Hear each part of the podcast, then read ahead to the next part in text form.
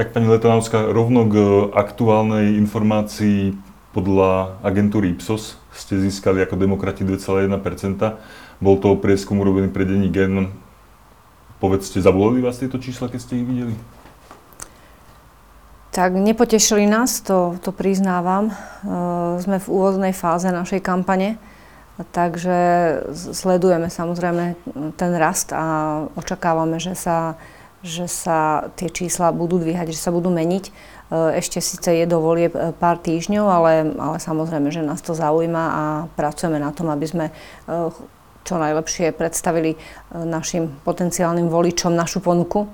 A vlastne tá kampaň naplno začala pred mesiacom. Som volebná líderka vlastne okrem, okrem tej našej ponuky, ktorú cez môj príbeh chceme tlmočiť našim voličom, tak samozrejme sa pokúšam predstaviť aj ja a čo najviac priblížiť môj príbeh voličom, ktorí ma nepoznajú, občanom, ktorí ma nepoznajú, lebo nebola mm. som úplne verejne známa osoba doteraz, pracovala som v nemocnici a robila som zdravotníckú politiku, ale nie som všeobecne známa, takže e, táto dôležitá časť kampane, tejto práce nás ešte e, vlastne stále beží a čaká nás ďalej.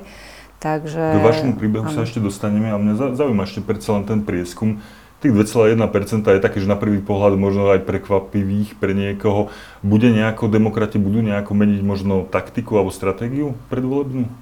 Možno aj kvôli tomuto, kvôli týmto Viete čo, úplne stratégiu nemáme ako zmeniť, lebo my sme si tú našu stratégiu postavili na tom, že ponúkame e, pokoj a službu ľuďom. E, vlastne, že chceme bojovať proti tomu chaosu, ktorý priviedol nás vlastne tam, kde sme, do predčasných volieb. A od tejto stratégie určite uhnúť nechceme, čiže tá naša ponuka ostáva. E, naďalej budeme sa snažiť pre, predstaviť a vysvetľovať vlastne, čo ponúkame. Budeme chodiť viac do terénu, možno, možno budeme intenzívnejšie komunikovať na sociálnych sieťach ale, ale stratégiu dramaticky nemáme ako zmeniť ani nebudeme. Do popredia v prieskumoch sa dostávajú progresívci, progresívne Slovensko. Prečo si myslíte, že oni majú naozaj tie pekné percentá a vy ste teda klesli na tie dve? Mm, sú v, v čom to robia dobre, podľa vás? Uh, sú v kampani dlhšie ako my, majú predsa len tých uh, niekoľko mesiacov náskok pred nami. My sme, strana demokrati vznikla v marci, keď sme vlastne na na sa spolu pribrali ďalšie strany a vlastne týchto 5 strán, kým sme si to svoje miesto tam vytvorili, začali sme spoločnú komunikáciu, pripraviť sa na spoločnú kampaň, predstavili sme volebnú, vlastne volebnú líderku, mňa ako volebnú líderku plus zvyšok kandidátky, takže trvalo to dlhšie, máme oveľa menej času na to. A zároveň pravdepodobne e, voliči oceňujú u nich tú, tú novosť, to niečo, čo tu ešte nebolo, niečo zaujímavé, iné. Uh, takú tú možno tú neskúsenosť politiky, ktorá je mnohým sympatická a, a ľudia si vysvetľujú. Nekandidujú prvýkrát? Už mm. pohoreli v roku 2020? To áno, ale neboli účastní na vláde, čiže tak ľudia vlastne potom, ako sú sklamaní a frustrovaní z toho, ako vlastne chaos a zvady priniesli, priviedli túto vládu vlastne až ku jej odvolaniu a k pádu, tak, uh, tak majú predstavu, že tí ktorí sa toho nezúčastnili, tak, e, tak vlastne toho neboli zodpovední. Nie sú za to zodpovední, nie sú za to žiadnu vínu a možno by to robili inak. Je to taká nejaká nádej hmm. asi. Myslíte si, že minusom pre demokratov je práve to, že sú tu tie staronové tváre z vlády Eduarda Hegera Igora Matoviča, je tu Eduard Heger, Jaroslav Naď, že možno toto bude taký tento mínus práve pre demokratov? Možno na prvé pozretie áno, ale na, na pri hĺbšom zamyslení by to malo byť práve plus. Ja si myslím, že tá skúsenosť e, v ťažkých chvíľach, z vlády v ťažkých chvíľach je veľmi dôležitá. A keď sa pozrieme no, to na vláda, to... ktorá padla. Takže... Áno, áno, ale keď sa pozriete na to bližšie, tak uh, nemôžete pozerať na vládu ako celú, nemôžete to úplne zo všeobecniť. Boli tam prvky, ktoré boli chaotické, Eduard ktoré bol boli... Premiér, takže... Bol premiér a bol v, ten prvok, ktorý určite nebol ten deštruktívny, nebol ten nositeľ chaosu, bol ten e, prvok, ktorý to stabilizoval. Keď tie hlavné zdroje chaosu, myslím si, že sú jasné všetkým, že boli to proste Igor Matovič s Richardom Sulíkom sa vadili, až, až priviedli tú vládu na okraj. Uh, Eduard Heger... Pán Heger ráznejší v tomto zmysle? On mi hovoril, keď som sa s ním rozprával v rozhovore, že on bol ten, čo držal ten stôl, zatiaľ čo sa ano. pán Sulík s pánom Matovičom hádali. Ale nemal možno povedať nejaké rázne možno dnes, možno dnes by sme to tak hodnotili, možno aj on to sám tak hodnotí, že možno mal byť menej trpezlivý a menej, uh, menej tolerantný voči tých, tým ich bitke ich osobných nejakých sporov alebo tých konfliktov, ktoré mali medzi sebou títo dvaja kohúti.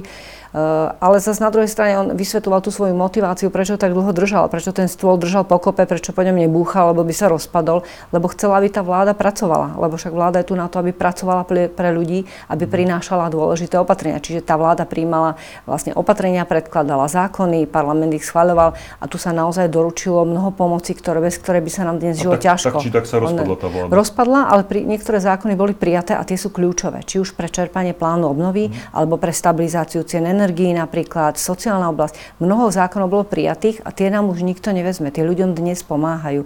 A toto, ak je toto vlastne odmena za to, za to, čo si vlastne Eduard Heger tam musel, musel vystať pri tých dvoch kohútoch tam a v, tej, v tom naozaj veľmi tej ťažkej situácii, v, tej, v tých konfliktoch a v, tej, v tých zvadách, keď bol, bol premiérom, tak, tak asi jemu za to stála. Nie je to človek, ktorý by mu záležal extra na svojom ege a na, egu a na svojom možno kredite, ktorý by povyšil nad všetko, ale rozhodol sa, že doručí výsledok a myslím, že občania z toho majú dnes osoch. On z toho pravdepodobne osoch veľký nemá osobne, mm. čo mu aj voliči e, prejavujú dnes svojimi sympatiami, prípadne per, percentami, ale na druhej strane bolo to veľmi nesebecké a veľmi užitočné pre ľudí a tie zákony dnes sú a pomáhajú. Mm. Hovoríte o výsledkoch. Aký výsledok bude mať situácia okolo rásoch podľa vás? Aká bude budúcnosť rásoch? Lebo to sa veľmi nepodarilo vláde, teda Eduarda Hegera zrejme. Plán obnovy priniesol nádej, že náš dlhodobý 10 ročia trvajúci problém si vyriešime a trošku si pomôžeme viac, ako sme doteraz boli schopní, respektíve skoro nič. 10 ročia sa nám nepodarilo postaviť koncovú, národnú koncovú nemocnicu v Bratislave, ktorú tu potrebujeme. E, bol postavený skelet, ktorý sa e, Petrovi Pellegriniu podarilo akorát tak zbúrať. To bol taký najväčší počin posledných rokov asi, čo sa mi bývalým vládam podarilo. Čiže Nepodarilo sa nám to 10 ročia a bola tu nádej, že po covide plán obnovy, ktorý prináša extra peniaze pre krajiny na rozvoj, že si s ním trošku pomôžeme, postavíme aspoň skelet a tú nemocnicu ľahšie dobudujeme, ako ju celú postaviť zo štátneho rozpočtu. Čiže plán obnovy mal pomôcť s niečím, s čím si dlhodobo nevieme poradiť a nepodarilo sa aj preto, že e, projekt, ktorý bol napísaný, mal chyby a ich odstránenie by trvalo dlhší čas, ako nám umožňovali mílniky. Eh, Eduard Heger dlho opakovane jednal v Bruseli, tak ako ostatné krajiny. Podobne, podobne sú na tom ostatné krajiny od Pobaltia cez vlastne ostatné krajiny Strednej Európy, ktoré tiež pripravovali projekty a nestihli, pretože jednak sú to veľké projekty, krajiny nevždy s nimi majú skúsenosť, čo je náš príklad, lebo s takouto nemocnicou Slovensko skúsenosť ešte nemá, ešte takú nepostavilo veľkú.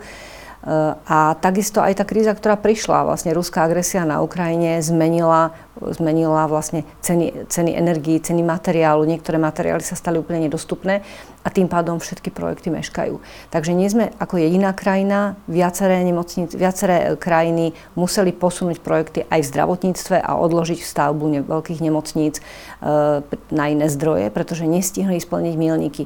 Ale tak ako, neviem, či to mali tak všetky krajiny, ale Slovensko v tomto je mimoriadne úspešné, jednak v čerpaní Eurofond, e, plánu obnovy v zdravotníctve a malo pripravený veľmi dobrý plán B, ktorý vlastne dnes splní tú potrebu, ktorú tak či tak máme. My potrebujeme oveľa viac nemocníc ako jednu koncovú nemocnicu. Čiže nemocnica Martin a Bystrica, ktoré tak či tak potrebujeme. Projekty boli pripravené, nie je tam riziko toho, že by sme tie peniaze prišli o ne, lebo by sme ich nestihli vlastne naplniť tie po, povinné milníky. Čiže milníky e, sa splnia, projekty boli pripravené, z tých istých peňazí sa postavia iné dve nemocnice, ktoré tak či tak potrebujeme a rásochy alebo na nejakom inom mieste postavená koncová nemocnica univerzitná, bude musieť byť postavená zo štátneho rozpočtu, tak ako celé 10 ročia to už dlžíme svojim občanom a bývalé vlády tomu dlžia svojim mm, občanom. A, OK, ale čo s tými rasochami teda? Aká bude ich budúcnosť? Zbúrať, dostávať, nedostávať? Rasochy sú zbúrané, podstate tam je, ten povrch je zrovnaný, v tejto chvíli sú tam nejaké pozostatky toho skeletu, ale vlastne tam už nič nestojí.